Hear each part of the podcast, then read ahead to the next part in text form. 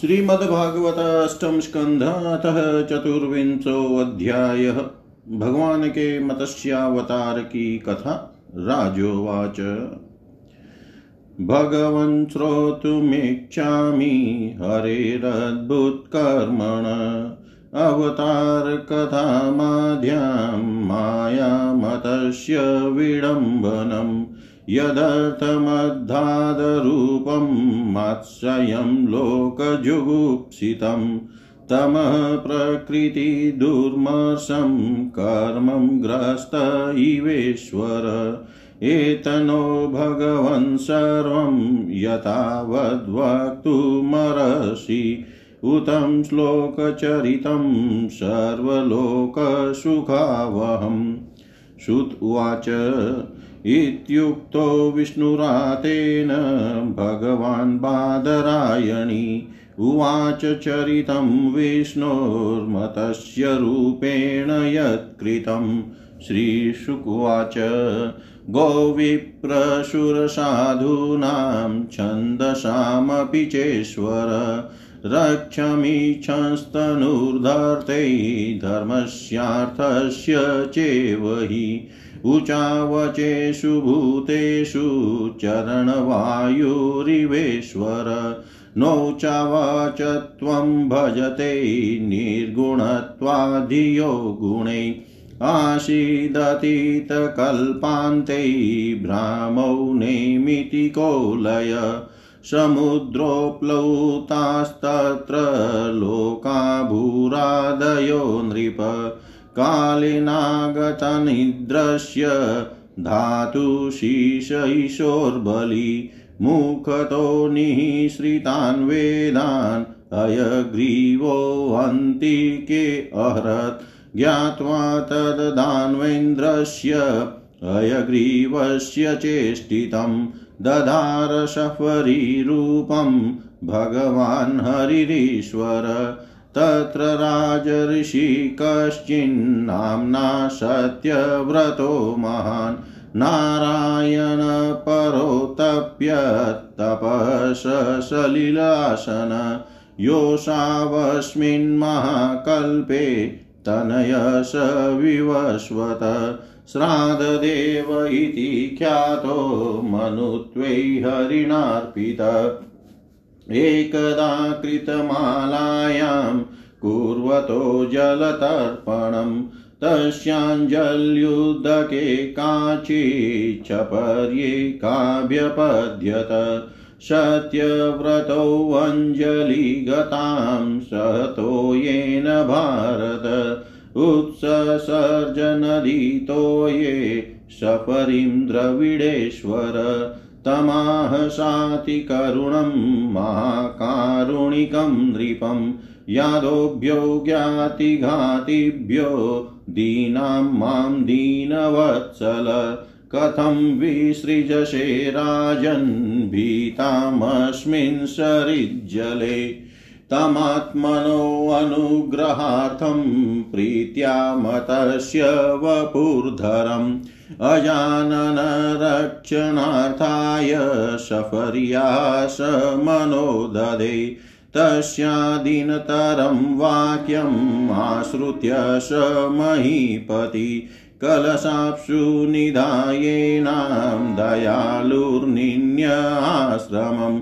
सा तु तत्रैकरात्रेण वर्धमाना कमण्डलौ अलब्धात्मावकाशं वायिदमाह महीपतिं नाहं कमण्डलावस्मिन् कृच्छ्रिं वस्तुमिहोत्सहे कल्पयौकः सुविपुलं यत्राहं निवसे सुखं स एनाम ततादाय न्यधादौदञ्चनोदकै तत्र क्षिप्ता मुहूर्तेन हस्तत्रयमवर्धत। न मेतदलं राजन् सुखं वस्तु मुदञ्चनं पृथुदेहि पदं मह्यं यत त्वाहं शरणं गता। ततादाय सा राज्ञा क्षिप्ता राजन् सरोवरे तदावृत्यात्मना सोऽयं मामीनोऽन्ववर्धत। नैतन्मे स्वस्तयै राजन्नुदकं सलिलोकश निदेहि रक्षायोगेन हृदय मामविदाशिनि।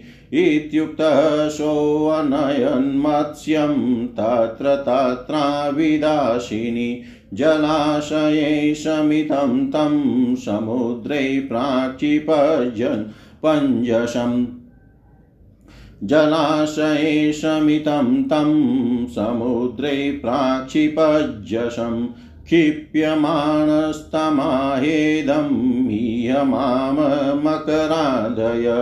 अदन्त्यति बलावीर मामनेहोत्स्रष्टुमर्षि एवं विमोहितस्तेन वदता वल्गुभारतीं। तमाह को भवान् स्मानमतस्य रूपेण मोहयन्। नेवं वीर्यो जलचरो दृष्टोऽस्माभिश्रुतोऽपि च। यो भवान् योजनशत्मल्याभिव्यानशेषर नूनं त्वं भगवान् साक्षाद्धरी नारायणोऽव्यय अनुग्रहाय भूतानां धत्से रूपं जलोकसाम् नमस्ते पुरुषश्रेष्ठस्थित्युत्पत्त्यप्ययेश्वर भक्तानां न प्रपन्नानां मुख्यो यात्मगतिर्विभो। सर्वे लीलावतारास्ते भूतानां भूतिहेतव ज्ञातुमिच्छाम्यधो रूपं यदर्थं भवता धृतम् न ते अरविन्दाक्षपदोपसर्पणं मृषा भवेत् सर्वसुहृत्प्रियात्मन। यथेतरेषां पृथगात्मनां शतां मदीदृशो यद्वपुरद्भुतं हि न श्रीशुकुवाच। इति ब्रुवाणं नृपतिं जगत्पति सत्यव्रतं मतस्य वपुर्युगक्षये।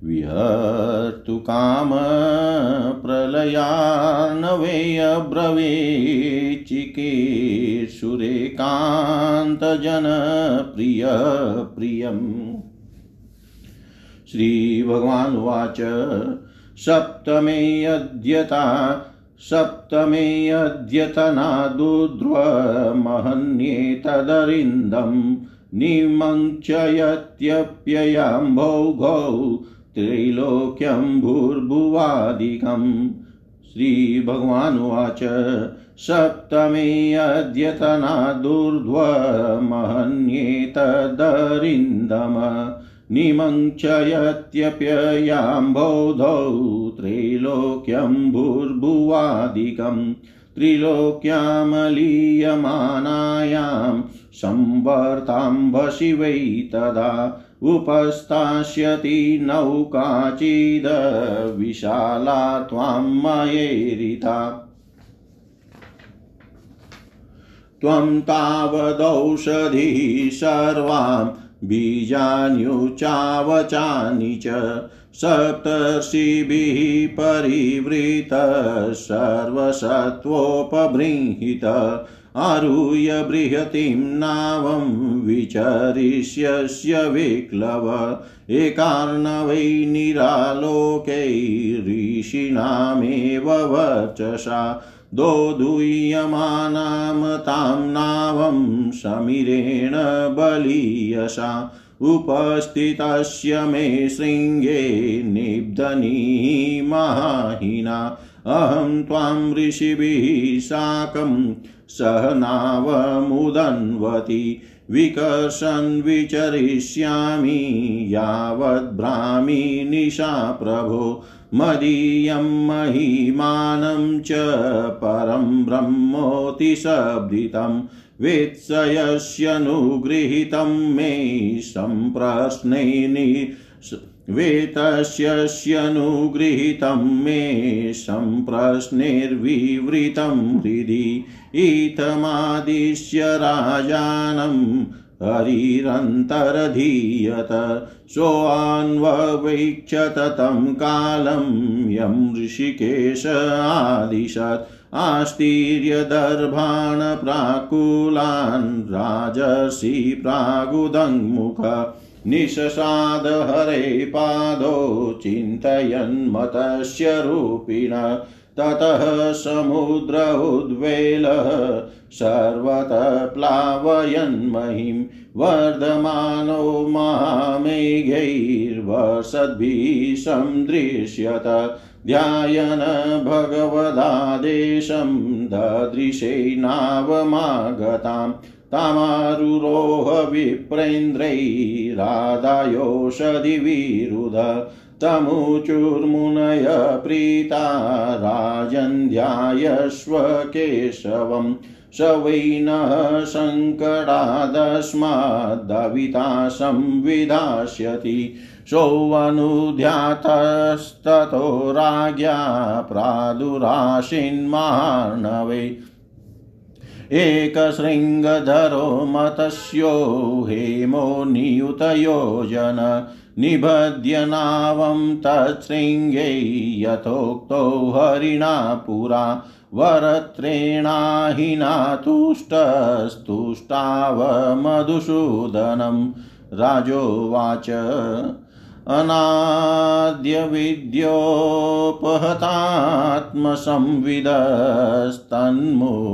अनाद्यविद्योपहतात्मसंविदस्तन्मूलसंसारपरिश्रमातुरा यदृच्छयेहोप्सृतायमाप्नुयुर्विमुक्तिदो न परमो गुरुर्भवान्। जनोऽबुधोऽयं निजकर्मबन्धन सुखे च या कर्म समिहते असुखम्। यत् सेवया तां विधुनोत्यसन्मतिं ग्रन्थिं स विन्द्याद्यहृदयं स नो गुरु। यत्सेवयाग्नेरिव रुद्ररोदनं पुमान् विजयन्मलमात्मनस्तम भजेत वर्णं निजमेष सोऽव्ययो भूयात् स ईश परमो गुरोर्गुरु। न यत्प्रसादायुतभागलेशम् अन्ये च देवा गुरवो जना स्वयम् कर्तुं समेता प्रभवन्ति पुंसस्तमीश्वरं त्वां शरणं प्रपद्ये अचक्षुरन्धस्य यथा गृणीकृत तथा जनस्या विदुषो बुधो गुरु। त्वमर्कदृक्सर्वदृशां समीक्षणो वृतो गुरुर्न स्वगतिं बुभुत्सताम्। जनो जनस्यादिशते असतिं मतिं यया प्रपद्येत दुरत्ययं तम। त्वं त्वव्ययं ज्ञानममोघमञ्जसा प्रपद्यते येन जनो निजं पदम् त्वं सर्वलोकस्य सुरेत्प्रियेश्वरो यात्मा गुरुर्ज्ञानम् अभीष्टसिद्धि। तथापि लोको न भवन्तमन्दधिर्जानाति सन्तं हृदि बद्धकाम। तं त्वामहं देववरं वरेण्यं प्रपद्य ईशं प्रतिबोधनाय। छिन्द्यर्थदीपैर्भगवन् वचोभिर्ग्रन्थीन् हृदयान् विवृणुष्वमोक ग्रन्थीन् हृदयान् विवृणुष्वमोक श्रीशुकुवाच इत्युक्तवन्तं नृपतिं भगवानादिपुरुष मतस्य रूपी महाम्बोधौ विहरस्तत्त्वमब्रवीत्। पुराणसंहितां दिव्यां साङ्ख्ययोगक्रियावतीं सत्यव्रतस्य राजर्षैरात्मगूयमशेषत अस्रौषीदृशिभिः साकम् आत्मतत्त्वम् असंशयम्। नाव्यासिनो भगवता प्रोक्तं ब्रह्म सनातनम् अतीतप्रलयापाय उत्थिताय सवेदसे हत्वासुरं हयग्रीवं वेदान् प्रत्याहरधरि स तु सत्यव्रतो राजा ज्ञानविज्ञानसंयुत विष्णोः प्रसादात् कल्पेऽस्मिनासीद्वैवस्वतो मनु सत्यव्रतस्य राजर्षैर्मायामतयस्य साङ्गिन संवादं महदाख्यानं श्रुत्वा मुचेत किल्बिषात्। अवतारो हरेर्योऽयं कीर्तयेदन्वहं नर। सङ्कल्पास्तस्य सिद्ध्यन्ति स याति परमां गतिम्। प्रलयपयसि धातु सुप्तशक्तेर्मुखेभ्य श्रुतिगणमपनीतं प्रत्युपादतयत्वा दितिजक दितिजमकथयदयो ब्रह्मसत्यव्रतानां तमहमखिलहेतुं जीयममिनं नतोऽस्मि तमहमखिलं हेतुं जीयं मीनं नतोऽस्मि। जय श्रीमद्भागवते। महापुराणे वेयाशिक्यामष्टादशसहस्रयां पारमंस्यां संहितायाम् अष्टम स्कन्धे मतस्यावतारा चरितानुवर्णनं नाम चतुर्विंशोऽध्याय। सर्वं श्रीशां सदाशिवार्पणम् ॐ विष्णवे नमः विष्णवे नमः विष्णवे नमः। चतुर्विंशो अध्याय भगवान के मत्स्यावतार की कथा, हिंदी भावार्थ, राजा परीक्षित ने पूछा। भगवान के कर्म बड़े अद्भुत हैं। उन्होंने एक बार अपनी योग माया से मत्स्यावतार धारण करके बड़ी सुंदर लीला की थी। मैं उनके उसी आदि अवतार की कथा सुनना चाहता हूँ। भगवान मत्स्य योनि एक तो यो ही लोक निंदित है। दूसरे तमोगुणी और असह्य परतत्रता से युक्त भी है। सर्वशक्तिमान होने पर भी भगवान ने कर्म बंधन में बंधे हुए जीव की तरह यह मत्स्य का रूप क्यों धारण किया? भगवान, महात्माओं के कीर्तनीय भगवान का चरित्र समस्त प्राणियों को सुख देने वाला है। आप कृपा करके उनकी वह सब लीला हमारे सामने पूर्ण रूप से वर्णन कीजिए। सूत जी कहते हैं सौन शौनकादि ऋषियों, जब राजा परिचित ने भगवान श्री सुखदेव जी से यह प्रश्न किया, तब उन्होंने विष्णु भगवान का वह चरित्र जो उन्होंने मत्स्यावतार धारण करके किया था, वर्णन किया।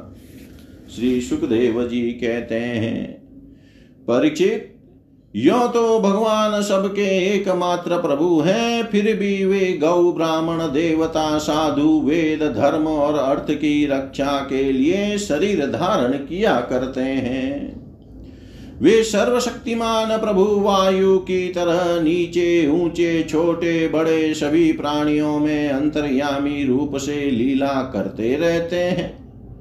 परंतु उन प्राणियों के बुद्धिगत गुणों से वे छोटे, बड़े या ऊँचे, नीचे नहीं हो जाते, क्योंकि वे वास्तव में समस्त प्राकृत गुणों से रहित निर्गुण है।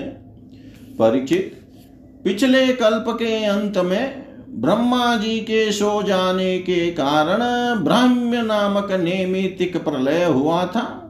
उस समय भूरलोक आदि सारे लोग समुद्र में डूब गए थे। प्रलय काल आ जाने के कारण ब्रह्मा जी को नींद आ रही थी, वे सोना चाहते थे। उसी समय वेद उनके मुख से निकल पड़े और उनके पास ही रहने वाले है ग्रीव नामक बलि देत्य ने उन्हें योग बल से चुरा लिया। सर्वशक्तिमान भगवान श्री हरि ने दानवराज है ग्रीव की यह चेष्टा जान ली, इसलिए उन्होंने मत्स्यावतार ग्रहण किया। परीक्षित उस समय सत्यव्रत नाम के एक बड़े उदार एवं भगवत परायण राजर्षि केवल जल पीकर तपस्या कर रहे थे। वही सत्यव्रत वर्तमान महाकल्प में विवस्वान सूर्य के पुत्र श्राद्ध देव के नाम से विख्यात हुए और उन्हें भगवान ने वैवस्वत मनु बना दिया। एक दिन वे राजर्षि कृतमाला नदी में जल से तर्पण कर रहे थे। उसी समय उनकी अंजलि के जल में एक छोटी सी मछली आ गई। परीक्षित द्रविड़ देश के राजा सत्यव्रत ने अपनी अंजलि में आई हुई मछली को जल के साथ ही फिर से नदी में डाल दिया। उस मछली ने बड़ी करुणा के साथ परम दयालु राजा सत्यव्रत से कहा राजन, आप बड़े दीन दयालु हैं। आप जानते ही हैं कि जल में रहने वाले जंतु अपनी जाति वालों को भी खा डालते हैं। मैं उनके भय से अत्यंत व्याकुल हो रही हूँ। आप मुझे फिर इसी नदी के जल में क्यों छोड़ रहे हैं?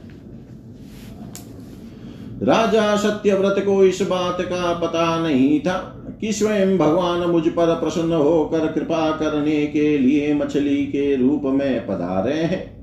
इसलिए उन्होंने उस मछली की रक्षा का मन ही मन संकल्प किया। राजा सत्यव्रत ने उस मछली की अत्यंत दीनता से भरी बात सुनकर बड़ी दया से उसे अपने पात्र के जल में रख लिया और अपने आश्रम पर चले आए। आश्रम पर लाने के बाद एक रात में ही वह मछली उस कमंडलू में इतनी बढ़ गई कि उसमें उसके लिए स्थान ही न रहा। उस समय मछली ने राजा से कहा, अब तो इस कमंडलू में मैं, अब तो इस कमंडलू में मैं कष्ट पूर्वक भी नहीं रह सकती। अतः मेरे लिए कोई बड़ा सा स्थान नियत कर दे जहाँ मैं सुखपूर्वक रह सकूँ। राजा सत्यव्रत ने मछली को कमंडलू से निकाल कर एक बहुत बड़े पानी के मटके में रख दिया। परंतु वहाँ डालने पर वह मछली दो ही घड़ी में तीन हाथ बढ़ गई। फिर उसने राजा सत्यव्रत से कहा, राजन, अब यह मटका भी मेरे लिए पर्याप्त नहीं है। इसमें मैं सुखपूर्वक नहीं रह सकती। मैं तुम्हारी शरण में हूँ। इसलिए मेरे रहने योग्य कोई बड़ा सा स्थान मुझे दो।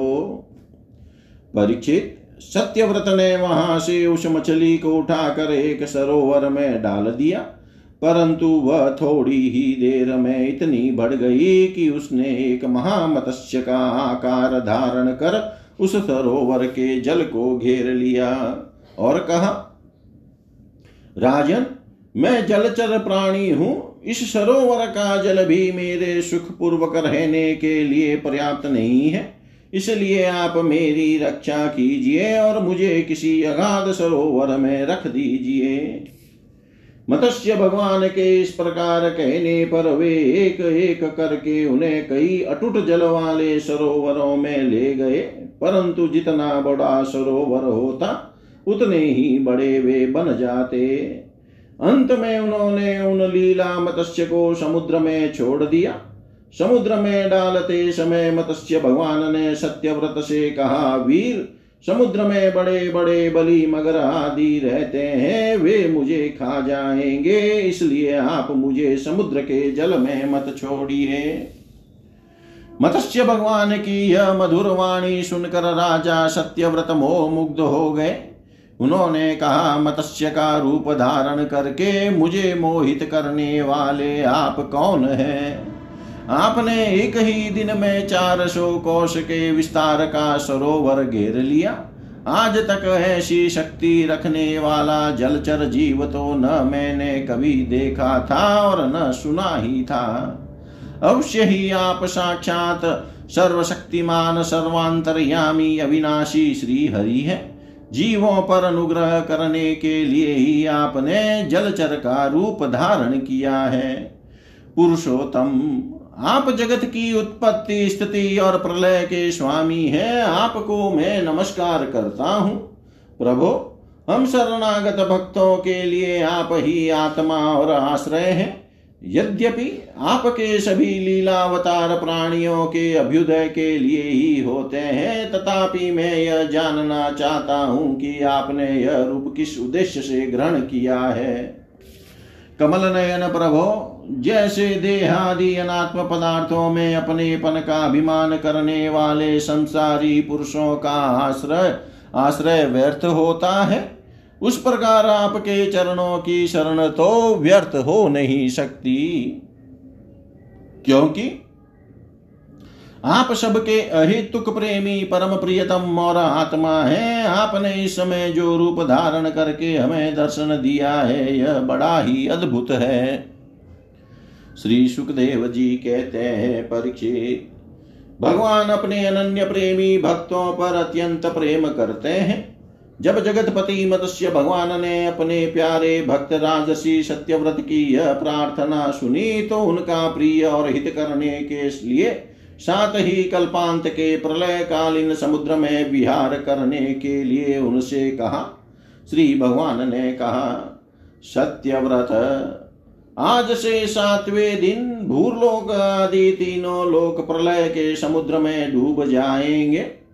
उस समय जब तीनों लोक प्रलय काल की जलराशि में डूबने लगेंगे, तब मेरी प्रेरणा से तुम्हारे पास एक बहुत बड़ी नौका आएगी। उस समय तुम समस्त प्राणियों के सूक्ष्म शरीरों को लेकर सप्तषियों के साथ उस नौका पर चढ़ जाना और समस्त धान्य तथा छोटे बड़े अन्य प्रकार के बीजों को साथ रख लेना। उस समय सब और एकमात्र महासागर लहराता होगा, प्रकाश नहीं होगा। केवल ऋषियों की दिव्य ज्योति के सहारे ही बिना किसी प्रकार की विकलता के तुम उस बड़ी नाव पर चढ़कर चारों ओर विचरण करना। जब प्रचंड आंधी चलने के कारण नाव डगमगाने लगेगी, तब मैं इसी रूप में वहाँ आऊँगा। और तुम लोग वासु की नाग के द्वारा उस नाव को मेरे सिंह में बाँध देना। सत्यव्रत, इसके बाद जब तक ब्रह्मा जी की रात रहेगी, तब तक मैं ऋषियों के साथ तुम्हें उस नाव में बैठा कर उसे खींचता हुआ समुद्र में विचरण करूँगा। उस समय जब तुम प्रश्न करोगे, तब मैं तुम्हें उपदेश दूँगा। मेरे अनुग्रह से मेरी वास्तविक महिमा, जिसका नाम पर ब्रह्म है, तुम्हारे हृदय में प्रकट हो जाएगी और तुम उसे ठीक ठीक जान लोगे। भगवान, राजा सत्यव्रत को यह आदेश देकर अंतर्धान हो गए। अतः अब राजा सत्यव्रत उसी समय की प्रतीक्षा करने लगे, जिसके लिए भगवान ने आज्ञा दी थी। कुशों का अग्रभाग पूर्व की ओर करके राजसी सत्यव्रत उन पर पूर्वोत्तर मुख से बैठ गए और मत्स्य रूप भगवान के चरणों का चिंतन करने लगे। इतने में ही भगवान का बताया हुआ वह समय आ पहुँचा। राजा के, राजा ने देखा कि समुद्र अपनी मर्यादा छोड़कर बढ़ रहा है। प्रलय काल के भयंकर मेघ वर्षा करने लगे। देखते ही, देखते सारी पृथ्वी डूबने लगी। तब राजा ने भगवान की आज्ञा का स्मरण किया और देखा कि नाव भी आ गई है। तब वे धान्य तथा अन्य बीजों को लेकर सप्तषियों के साथ उस पर सवार हो गए। सप्तषियों ने बड़े प्रेम से राजा सत्य व्रत से कहा, राजन तुम भगवान का ध्यान करो, वे ही हमें इस संकट से बचाएँगे और हमारा कल्याण करेंगे। उनकी आज्ञा से राजा ने भगवान का ध्यान किया। उसी समय उस महान समुद्र में मत्स्य के रूप में भगवान प्रकट हुए। मत्स्य भगवान का शरीर सोने के समान दीप्यमान था और शरीर का विस्तार था चार लाख कोष उनके शरीर में एक बड़ा भारी सिंह भी था। भगवान ने पहले जैसी आज्ञा दी थी, उसके अनुसार वह नौका वासुकी नाग के द्वारा भगवान के सिंह में बाँध दी गई और राजा सत्यव्रत ने प्रसन्न होकर भगवान की स्तुति की। राजा सत्यव्रत ने कहा, प्रभो, संसार के जीवों का आत्मज्ञान अनादि अब विद्या से ढक गया है। इसी कारण वे संसार के अनेकानेक क्लेशों से, क्लेशों के भार से पीड़ित हो रहे हैं। जब अनायास ही आपके अनुग्रह से वे आपकी शरण में पहुँच जाते हैं, तब आपको प्राप्त कर लेते हैं। इसलिए हमें बंधन से छुड़ाकर वास्तविक मुक्ति देने वाले परम गुरु आप ही हैं। यह जीव अज्ञानी है, अपने ही कर्मों से बंधा हुआ है, वह सुख की इच्छा से दुख प्रद कर्मों का अनुष्ठान करता है। जिनकी सेवा से उसका यह ज्ञान नष्ट हो जाता है, वे ही मेरे परम गुरु, आप मेरे हृदय की गांठ काट दें। जैसे अग्नि में तपाने से सोने चांदी के मल दूर हो जाते हैं और उनका सच्चा स्वरूप निखर आता है वैसे ही आपकी सेवा से जीव अपने अंतकरण का ज्ञान रूप मल त्याग देता है और अपने वास्तविक स्वरूप में स्थित हो जाता है। आप सर्वशक्तिमान अविनाशी प्रभु ही हमारे गुरुजनों के भी परम गुरु है। अतः आप ही हमारे भी गुरु बने। जितने भी देवता गुरु और संसार के दूसरे जीव हैं। वे सब यदि स्वतंत्र रूप से एक साथ मिलकर भी कृपा करें तो आपकी कृपा के दस हजारवे अंश के अंश की भी बराबरी नहीं कर सकते।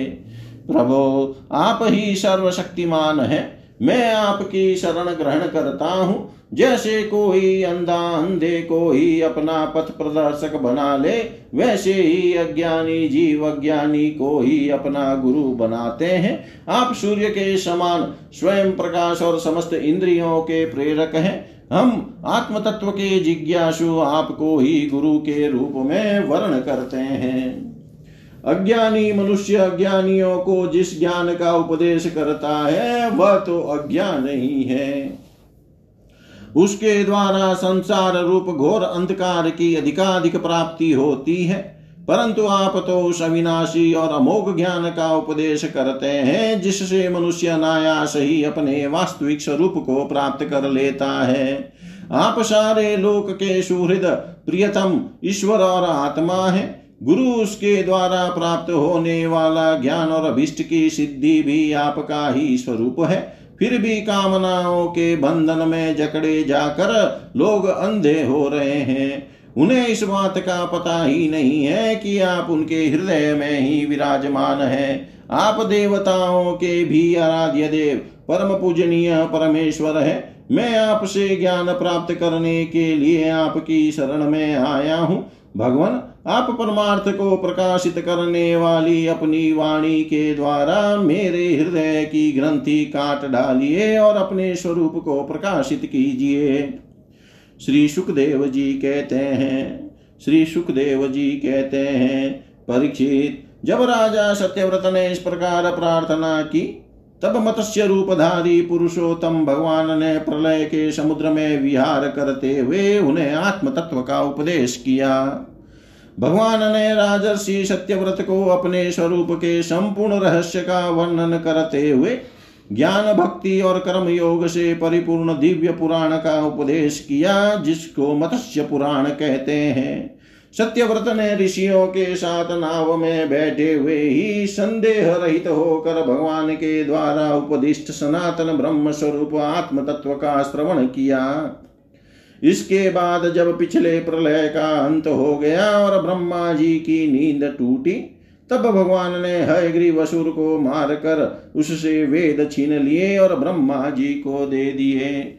भगवान की कृपा से राजा सत्यव्रत ज्ञान और विज्ञान से संयुक्त होकर इस कल्प में वैवस्वत मनु हुए। अपनी योग माया से मत्स्य रूप धारण करने वाले भगवान विष्णु और राजर्षि सत्यव्रत का यह संवाद एवं श्रेष्ठ आख्यान सुनकर मनुष्य सब प्रकार के पापों से मुक्त हो जाता है।